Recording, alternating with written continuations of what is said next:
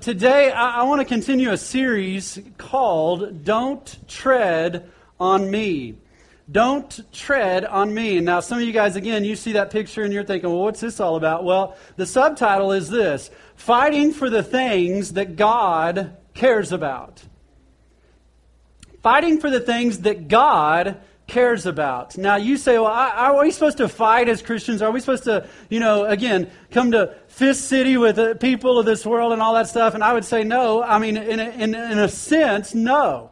The Bible teaches us in Ephesians chapter 6 that our, our fight is not against flesh and blood, but against the spiritual forces of evil. I mean, whether you know it or not, we are at war. If you've not been in church or you don't know anything about Christianity or you don't know anything about spiritual stuff, I'm glad that you're here today. But, but and I may teach you a few things that maybe you didn't know before, but we are at war. Um, and again, it's not against a flesh and blood enemy, it's against the, the, the spirit of evil and the devil himself. And, and you know what? The devil wants to destroy us. He wants to take us down one person at a time, one family at a time, one state at a time, one nation at a time. I mean, one country at a time. He wants to take us down. That is his number one goal. But here's the truth I believe as Christians and as Americans, we have the responsibility and the right to fight for the things that God cares about. Amen?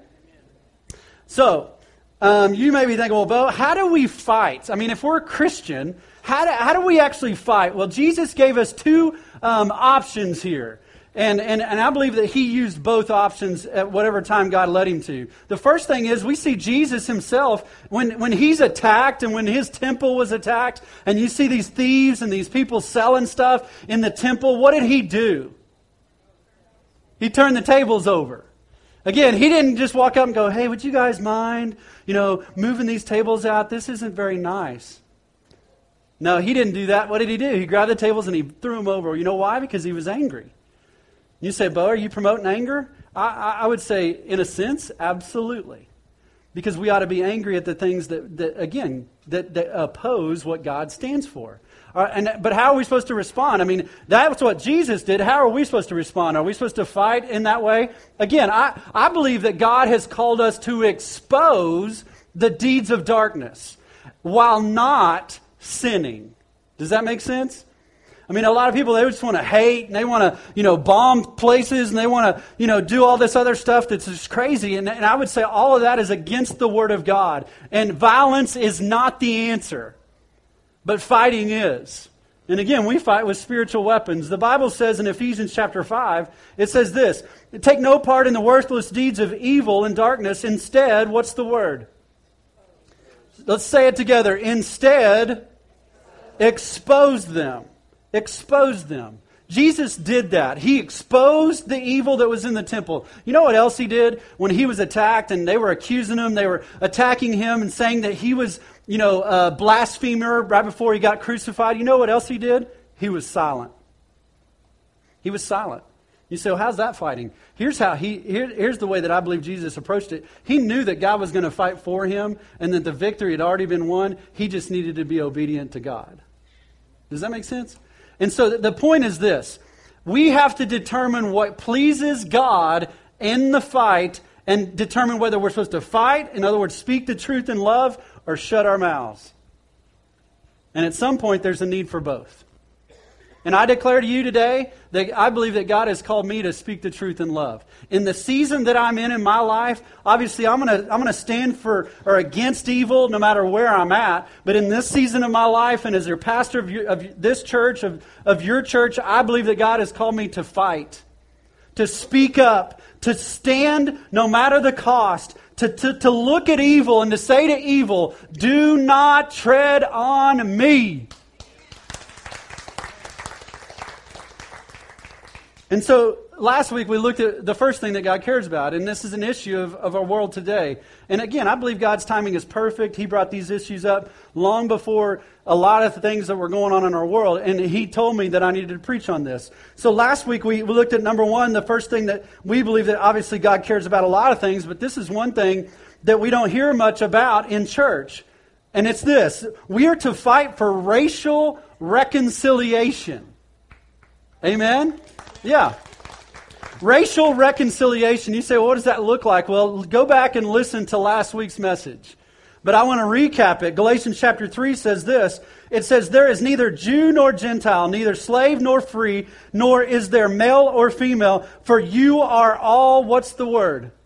One in Christ Jesus. You know what that's saying? It's saying it doesn't matter what race you are. Doesn't matter. I mean, obviously, we love our heritage. We love, you know, our backgrounds, but it really doesn't matter at the end of the day. We are one in Christ. We are one in Christ. No matter the color of your skin, we are all called to worship and to serve the Lord together. And you say, Bo, how do we fight the, you know, for racial reconciliation? Well, the first thing, and I'm going to go through these real quick, we must, we must admit that racism is still alive. Whether you feel it or not, I want you to know that it's still alive. I have a lot of African American friends. I have a lot of Hispanic friends. I have a lot of Latino friends or even Israeli friends. I've, I've, got a lot of friends, and, and they tell me about their lives that they have to you know, face every day. And, and I want you to know this that, that racism is still alive. We have to admit that. But we have to be a part of the solution, not the problem. Number two is this we must respect everyone. It doesn't matter what color skin you are. We can't put everybody, you know, in the same, you know, boat. Just because you see some thug on, on the news and he's, he's black doesn't mean all blacks are thugs. Amen? Just because you see some white boy with a bunch of tattoos on, you know, and he does something stupid on television doesn't mean all white boys with tattoos are thugs. Amen? Some of you white boys are in here with tattoos. So again, we must respect everyone. The respect that we get um, as white people, in the majority of cases, we ought to offer to everybody, no matter the color of their skin. Number three was this we must build authentic relationships with people of color. If we're going to be a part of the, the solution for racial reconciliation, we have to find a common place where we can come to the table together and just begin to, to work through the tension. Say, I don't know all the answers, but I'm, I'm here to work. I'm here to build a personal friendship with you so that I can, I can be a part of the, the solution. Number four was this if we're going to be a part of the, the fight for racial reconciliation, we must be intentional in making our church diverse. You say, what does that look like? Well, I believe that the, the, the most, if not in any other case, I believe that the, the, the most segregated hour of the week, and often in many cases, is the church. When we come to church. I mean, think about it. I mean, most churches they represent one tribe, and it's it's terrible. It's sickening. I mean, it's uh, I just I don't understand it. And through this message, I, will just tell you this personally God has opened my eyes to be able to, to see people of color and to, to desire to have a friendship with them. It's not like I didn't have that before, but He's just made me more aware. I mean, there are people. I mean, I, I was I was at Ramirez when we left church last week, and I, I took my my kids, my wife was gone. I took my kids and I see this Hispanic family. They're sitting there and God made me aware of them. And so I'm smiling at them. I'm showing them, you know, saying hi to their kids and all that stuff. Then that night I took my kids to McDonald's because, again, my wife was gone. and guess which family was at McDonald's? The same Hispanic family. And I got to sit alongside of them at the table and talk about their life. Telling you, it's, it's what God cares about. And it's what our church needs to care about. Whether it's intentionally hiring staff that speak Spanish because our culture is more and more Hispanic around here, or whatever it looks like, we want to be a part of intentionally making our church diverse. Because race is, it shouldn't keep us. I mean, it, while it's racism is a part of the culture, it shouldn't be a part of the church. It just shouldn't be. So, that was, that was number one. Number two is what we're going to talk about today. Now, again, some of you guys are here today for the first time. You're like, dang, do we always talk about these weighty issues? I mean, is it always this heavy at, at Thousand Hills? And I can just tell you, it's not. But here's the truth I believe that God has an issue that He wants us to talk about today. And we're going to talk about it. You say, okay, Bo, what else does God care about? What else does He want us to fight for? Number two, We fight for the unborn child.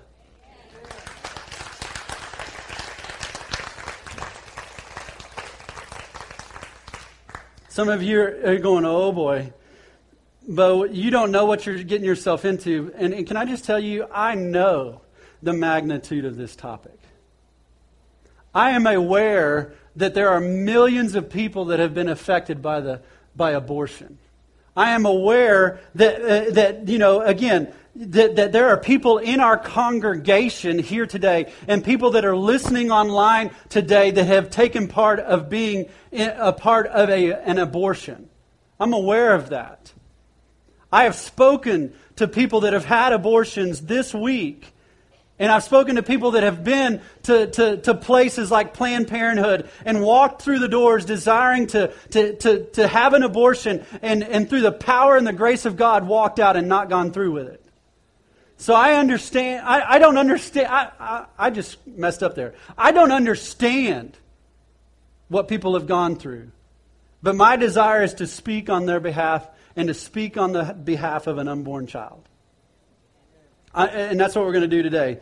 So, and, and here's what else I'm aware of. I'm aware that a lot of churches, all they want to do when you talk about this issue is spew out condemnation. They want to spew out hate. They want to spew out all this stuff. They want to condemn anybody who's had an abortion, say you shouldn't have never had it, and, and, they, and they just want to, you know, again, they just want to spread shame. Can I just declare to you today, and I need you to hear this, we are not one of those churches.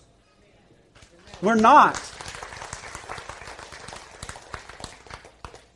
So I want to address this issue from a standpoint of love, a standpoint of compassion, a standpoint of gentleness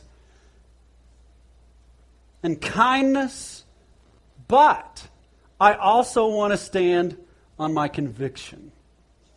And so today I'm going to speak the truth, but I hope to do it in love. You say, well, how do we approach this subject? I mean, it's obviously a, a tense subject. It's obviously something that you don't hear a lot of pastors talking about because they're afraid to be political. And again, I have no political agendas. I have a spiritual agenda. Because this is a moral issue, an ethical issue, a God issue, not just a political issue. So you can bring your agendas in here and try to be a political person. Made that word up. A, it's actually political. A political person. But that's not why I'm here. It's not. I want you to understand this as well. I'm not your judge. A lot of people will say, well, you're just judging me. You, you just judge all those people that have had abortions. You're just judging all those, you know, uh, all those people that oppose this idea of being pro-life. No, I'm not. Guess what? I'm a sinner. I'm not perfect. None of us are perfect. Romans 3:23 says for all have sinned and fallen short of the glory of God, and we are all sinners. But here's the cool thing God can cover our sin. He can cover our sin. Yeah, I want you to know that God's mercy and grace is enough to cover anything that you've done. Even if you've had an abortion, His love, His forgiveness can fill your life and make you wonderful and useful to Him. Not only does He love you, not only does He forgive you, He can even use you you know why I know? Because he uses me. Even in my sin, he uses me. I mean, Paul, the, the, one of the greatest writers of the New Testament, I mean, he, he declares that he is the worst of sinners. Listen to this 1 Timothy 1 15 and 16. It says, Here's a trustworthy saying that deserves full acceptance. Christ Jesus came into the world to save sinners, of who I am the worst. But for that very reason, I was shown mercy, so that in me, the worst of sinners, Christ Jesus might display his immense patience as an example of those who believe in him and receive eternal life. Do you hear what it's saying here? Again, I, am just I'm declaring to you today about my own life. Just like Paul is saying, I'm the worst of sinners too. I'm not perfect. None of us are perfect. None of you are perfect. And so for us to walk in here and say we can judge this person or judge that person, there's only one judge. And he will judge us all. And so today I want to approach it as we're none of us are perfect. All of us have sinned, but God can forgive us all. And He can use us all. So, that said, I want to say this. My desire is not to fight a particular person today, um, it's to fight an issue. Okay? Some of you are here today and you're going to disagree with what I say today. Some of you are, you know, again, you, you, you may not come back to church after what I preach today. And can, can I just say I hate that? I don't, I don't want to see you go. But here's the truth. I will not stand, uh, I will not stand on the sidelines anymore and allow people to, to, to murder children. I'm just not going to do it. I'm not.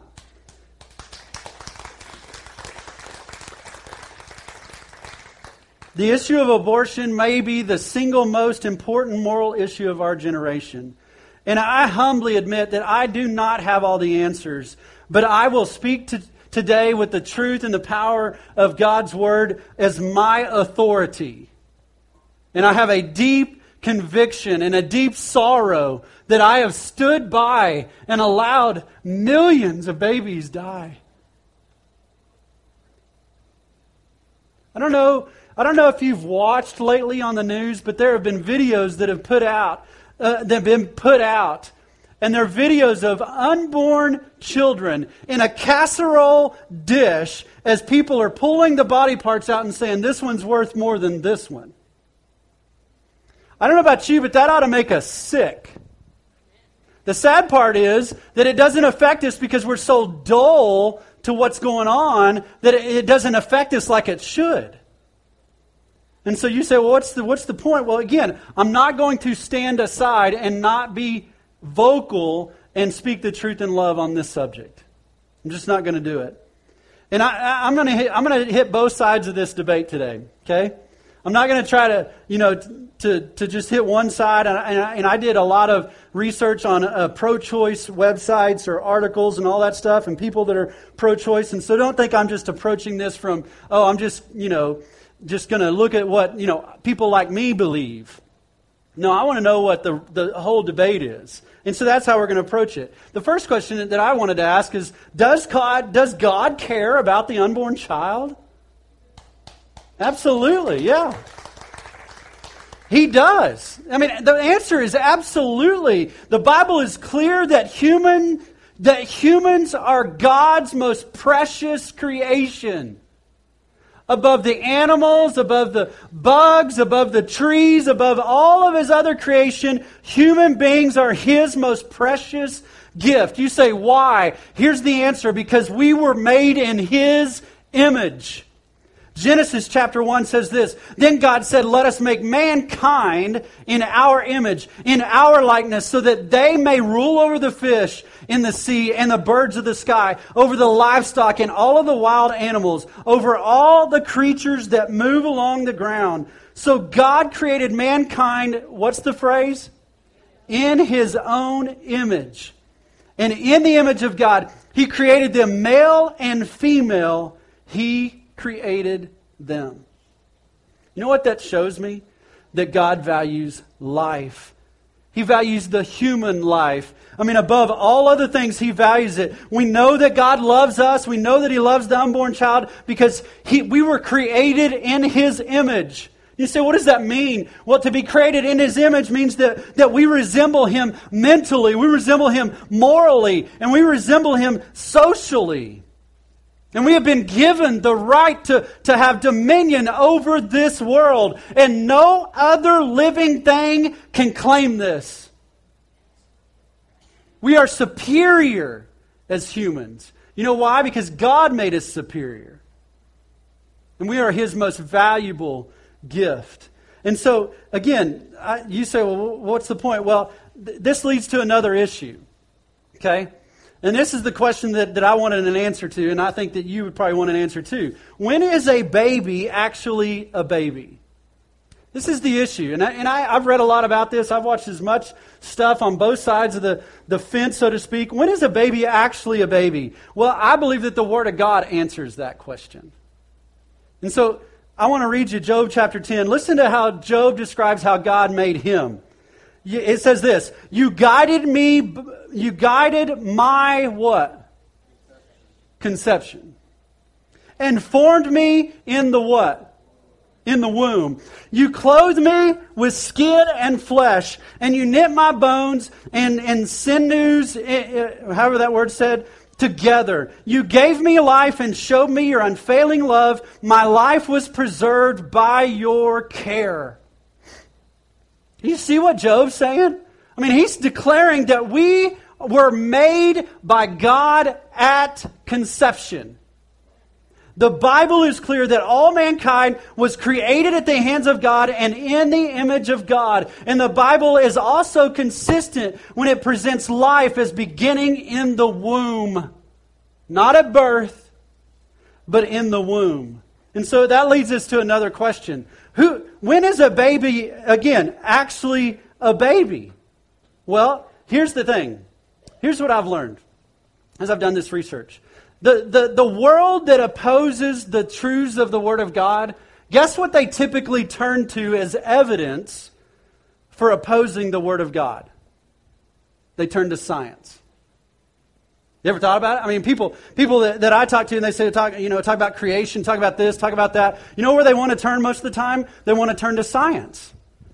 And in every situation, again, they want to go to science and they want to say the science proves that, that, you know, that this is wrong and that the Bible's wrong. Can I just tell you this? In the area of life, the, the people that are contrary to the Word of God, they, this is the one issue that they don't want the science to be a part of it.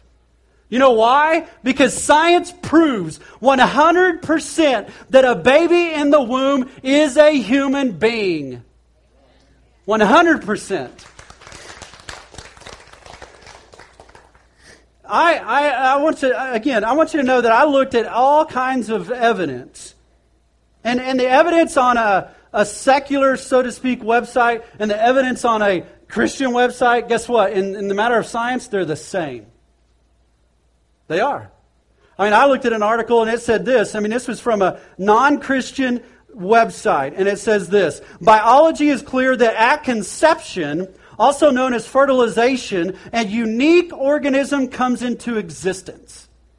Since this new life possesses human DNA and is the offspring of human parents, it can only legitimately, legitimately be described as human life as human life.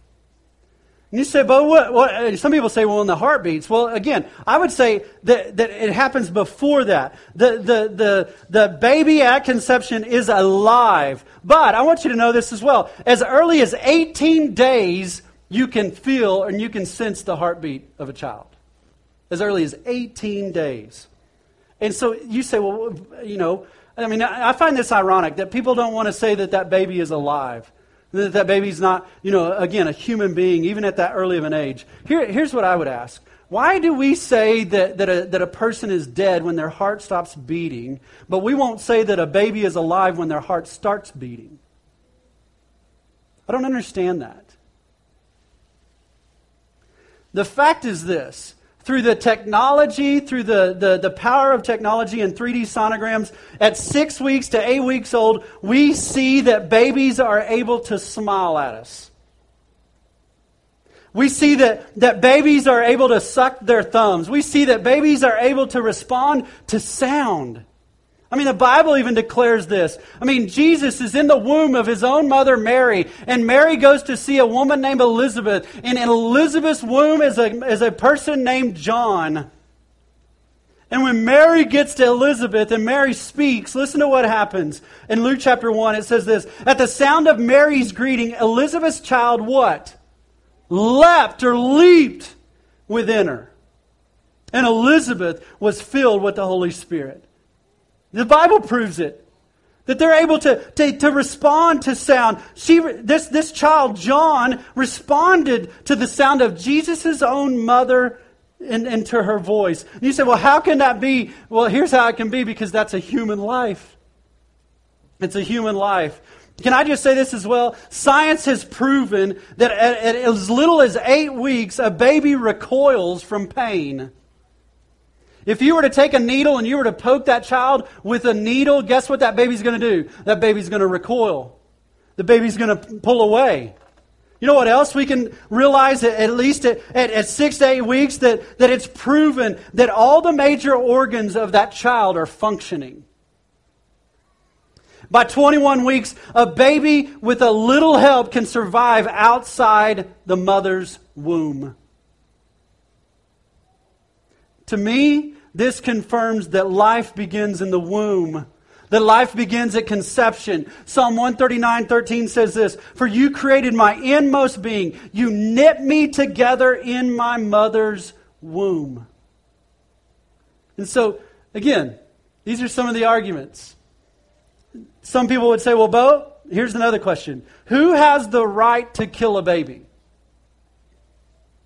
I mean, that's a question. I mean, people, they, they want to talk about. Some, some women and some ladies would say a mother has the right to kill her baby. And by law, the law that, that we have nowadays is it's, it, it's, it's allowed for the mother to, to choose to, to abort her baby. But can I just say this? just because Washington, D.C. says that something is right doesn't make it right.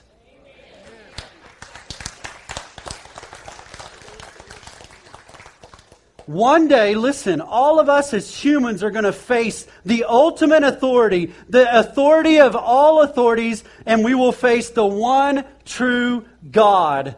And as Christians, listen, we are always to side with God, even when it is counter to the culture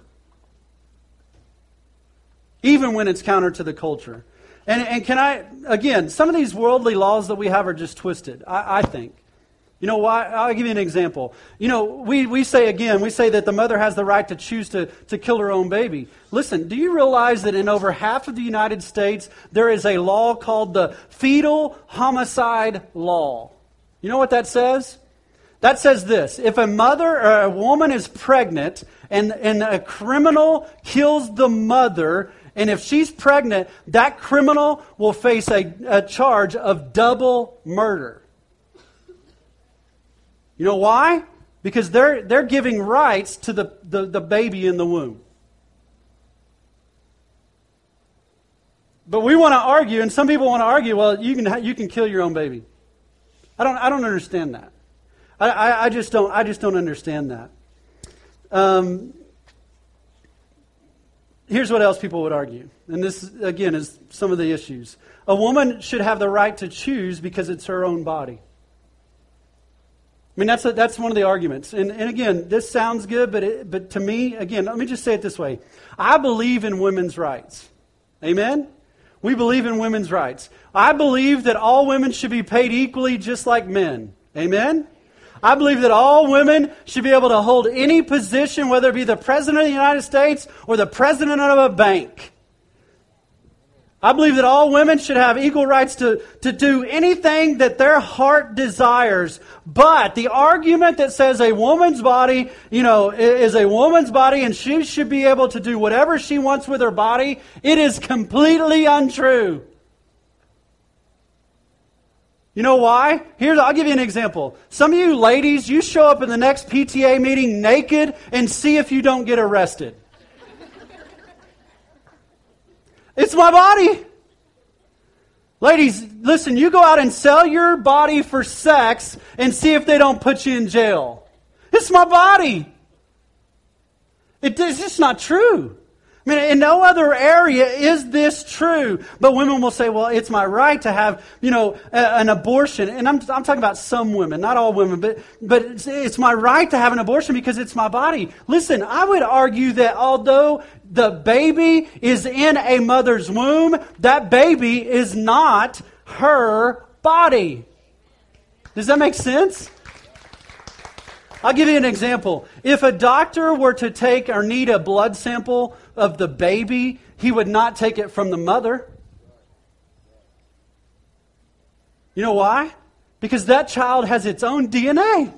That child has its own blood type. That child has its own fingerprint. That child is its own human being. And for, again, some women or some people to say, I have the right to choose to kill that child, it's not your body. It's not. Here's what else. Some would argue that, you know, this is an argument. Abortion is okay if, it, you know, it's okay to kill a baby if the baby's not going to have a good quality of life. I've heard this one. Anybody heard that one? I've heard this one. And, and can I just say this? While I don't have a clue what people face and what parents face that have special needs children that have chosen to give birth to those children and those children you know again have special needs that you know that i, I don't have a clue what they're going through here's what i would say not, I, I believe this. Not one of the parents that has given birth to a special needs child would ever, at this point, now that that child's alive, would ever say, I wished I would have killed my baby. Because he doesn't have a good quality of life. You know what that poses? This whole argument poses for me. What about all the babies that are, st- that are alive already? What about all the, the kids that have, you know, all these special needs that are in our hospitals? Should we kill them too? They don't have a good quality of life. Again, I don't, I don't, I don't understand it. I, I don't understand that, that, that, that argument. Others would argue this, and this is the toughest one. Uh, a woman should be able to kill her baby if she's been raped. Now, again, I can't, and this is where I want to be compassionate and loving because I can't even imagine the suffering and the pain that a woman faces when she finds herself a victim of a rape. I can't, I can't imagine that. Uh, and, and, and, and again, I don't wish that on anybody. My question is this, though why would we kill a baby for the crime of a man?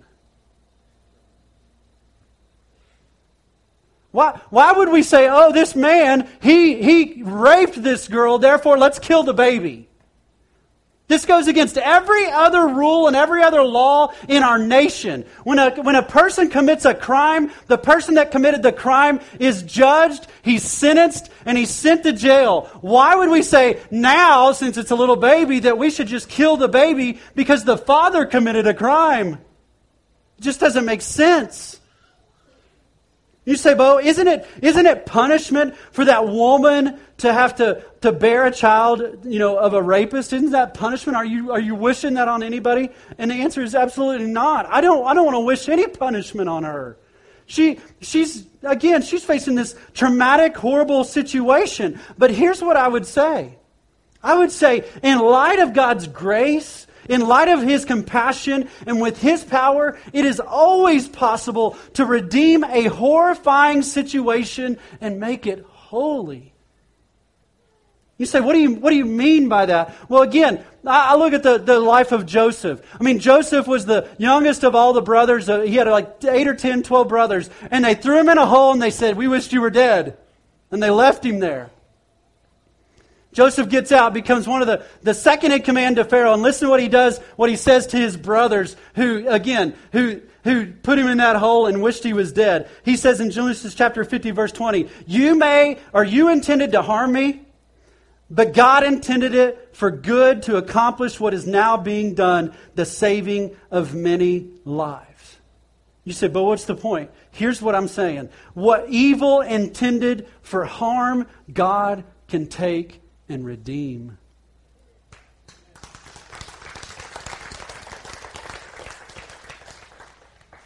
Again, a child of, of rape is innocent. A, a, child of rape should have the opportunity to live and to, to live a life of redemption and grace. I would say if a mom cannot handle the thought of raising a child that, is, that is, was conceived out of a rape, Listen, I, I would encourage that mother give it up for adoption. Allow somebody to be blessed. I mean, there are thousands and thousands of parents who can't have, or not parents, but people that are married that can't have children. They are looking to adopt a child. And I know people personally that are a uh, what you would call maybe a byproduct of a rape that the mother chose to bear the child, and those children have grown up to be godly men and godly women, redeemed by God and used by God in every form and fashion. I know them.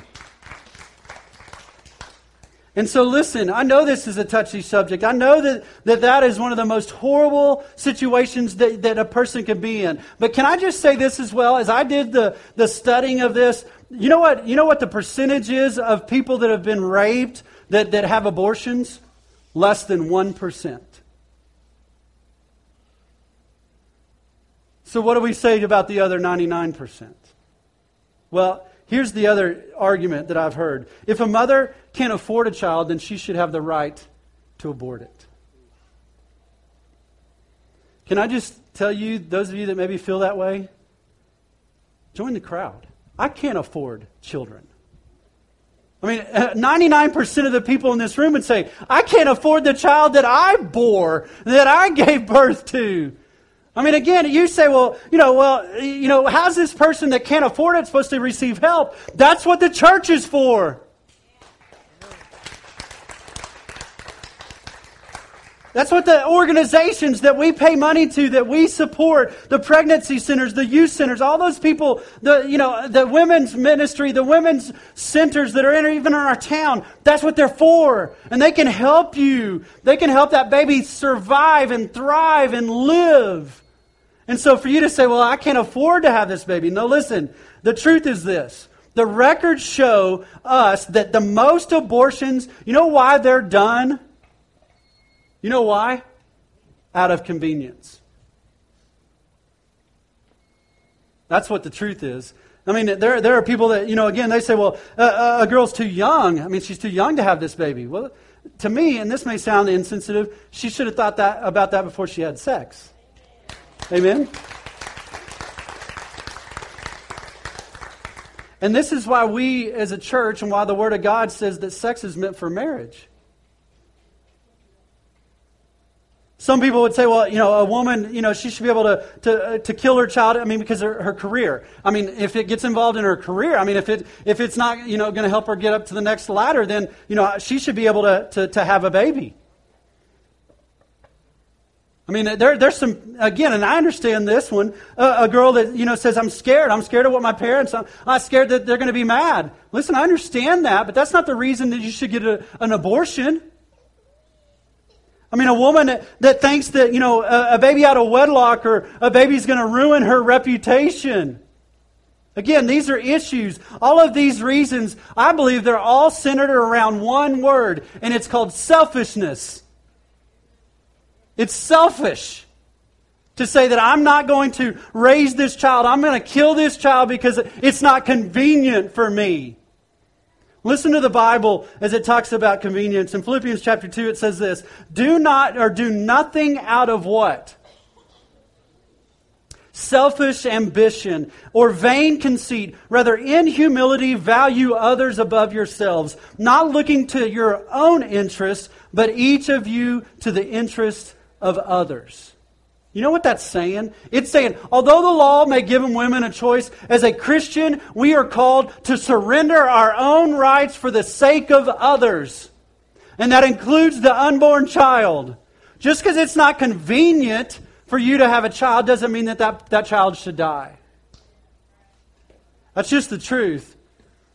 I mean, God says it's not a matter of your convenience, uh, you know, of the, of the wife or even the child. It's a life.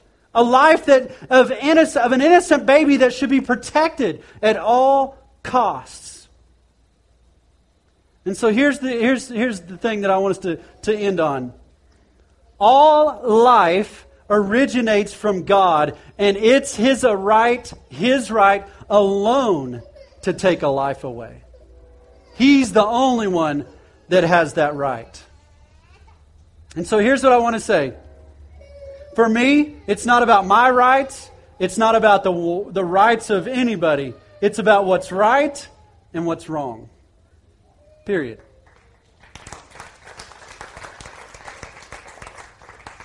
I believe that the killing of an unborn child is murder. I believe that although the culture has embraced abortion as a woman's right, I say no one has the right to kill a baby. I believe that although the culture says this, the culture does not determine what is right, only God does. And because we know that God cares about the unborn child, we should care for the unborn child and fight to see each of them born so that they might thrive in life. Now, listen. Again, some of you guys are like, Bo, you know, I, I don't agree. It's okay. It's okay. I'd love to sit down with you. I'd love to have a conversation with you. I'd love to talk about your ideas. I, I, I don't want this to be a again a lecture or a, you know a, one trick pony where I'm just talking about these issues. I want us to, to have a conversation. I invite the conversations. I invite your feedback because I want us to be able to sit down and show each other the respect of, of uh, uh maybe even disagreeing. And so here's, here's what I'm asking you to do as a church, though. I'm asking you to help me expose the evil. This, again, this isn't about a person necessarily. This is about the evil that is taking place in our world. And I will not stand aside and, and, and not speak against what God would speak against. My prayer is this. My prayer is that God would light a fire in our bones when it comes to this issue that, that we may look evil in the eye and say, as long as I'm alive, I'm going to fight for the unborn child. I will teach it to our church. I will teach it to our children, and I will look in the eye of evil and proclaim, do not tread on the innocent child. And my prayer is that you would say the same thing. I'm going to ask you to bow your head and close your eyes for just a second.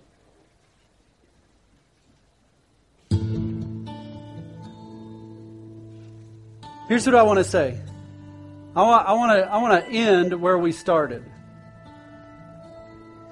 And that is this. My my hope and my desire is that people would look at our church and that they would look at Thousand Hills and go, that's a place of refuge. It's not a, praise, a place of judgment. It's not a place of condemnation. It's a place where we can come and have a conversation about an issue as deep as abortion. Listen, I want the world to know that our church loves every person. The mother that has had an abortion, the, the father who has encouraged them to have an abortion, the person that, that again has, has, has done the abortions, the doctors, whoever it is. I want people to know in our world that they can find refuge in our church. And so here's what I want you to hear in this, you know, in this place today or even online, if you find yourself pregnant and you feel like you're alone, we are here to help. And you are not alone. We will volunteer our time, we will volunteer our resources to help you and help your child. But here's the thing more important than us is that God is here to help you. And so maybe you're here today and you've been touched by this, this issue of abortion. You've had an abortion. You've encouraged your girlfriend or your wife to have an abortion. You've, you, you've been a part of it. Can I just tell you this?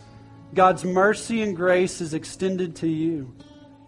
He wants to wrap his arms around you. You are not too far gone. None of us are too far gone. There is no judgment, but only forgiveness and hope in God. And so maybe you're here today and you need that forgiveness. Listen, all you have to do is ask. You say, but I, I can't forgive myself. Listen, I, that's probably one of the toughest things that I've been told by women that have committed, you know, and had an abortion. They, they've told me that the, the hardest part is forgiving myself. Listen, here's what I understand about God through His power, you can overcome the shame, you can overcome the guilt, and He can grant you peace. And so continue to turn to Him. Continue to, to, to, to lean into Him in those times where you're struggling because He can help you. Here's what I want to ask you to do. In your chair right now, nobody's looking around, nobody's no, nobody's going to point you out or anything. But I want you to maybe make this commitment today. And in your own heart, maybe you pray these prayers. Ready? Lord, strengthen us strengthen me to fight for the things you care about. Maybe you need to pray that. Maybe you need to pray this Lord, help me to stand for the unborn child and to fight to end abortion. Maybe you need to pray this Lord, help me to also love every person, even my enemies. Here's what else that I know I need to ask God for. Lord, forgive me for allowing millions of babies to be killed while I stand silent.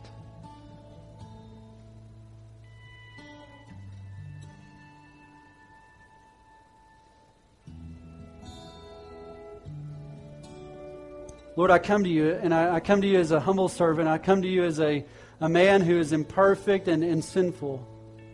But I come to you today asking that you would use the words that I've spoken to speak love into the hearts of man. And Lord, today, for those that maybe have come in here and, and maybe have thought one way, I pray that you, you, had cha- you have changed their mind on the issue of life. Because your word is clear on this issue. Lord, may we walk out of here and may we, may we speak the truth in love, but may we do it with gentleness and kindness and be open to have conversations so that we can see our world changed. Lord, I, I believe that the church is the hope of changing this world. And I believe through the church, you can change things. And so we ask you to use us at Thousand Hills Ranch Church to change our world for your glory. Whatever that looks like, however we need to fight, however we need to, to be quiet, whatever that looks like, show us what that looks like, and may we be obedient to you no matter the cost. And may you receive the glory. Thank you, Lord, for giving us life. And it's in your holy name I pray. Amen. When the path is daunting and every step exhausting. Thank you for listening to this message from Pastor Bo Haig at Thousand Hills Ranch Church in Woodward, Oklahoma. Please join us next Sunday at 9 a.m. or 10:30 a.m. at the Woodward Livestock Auction.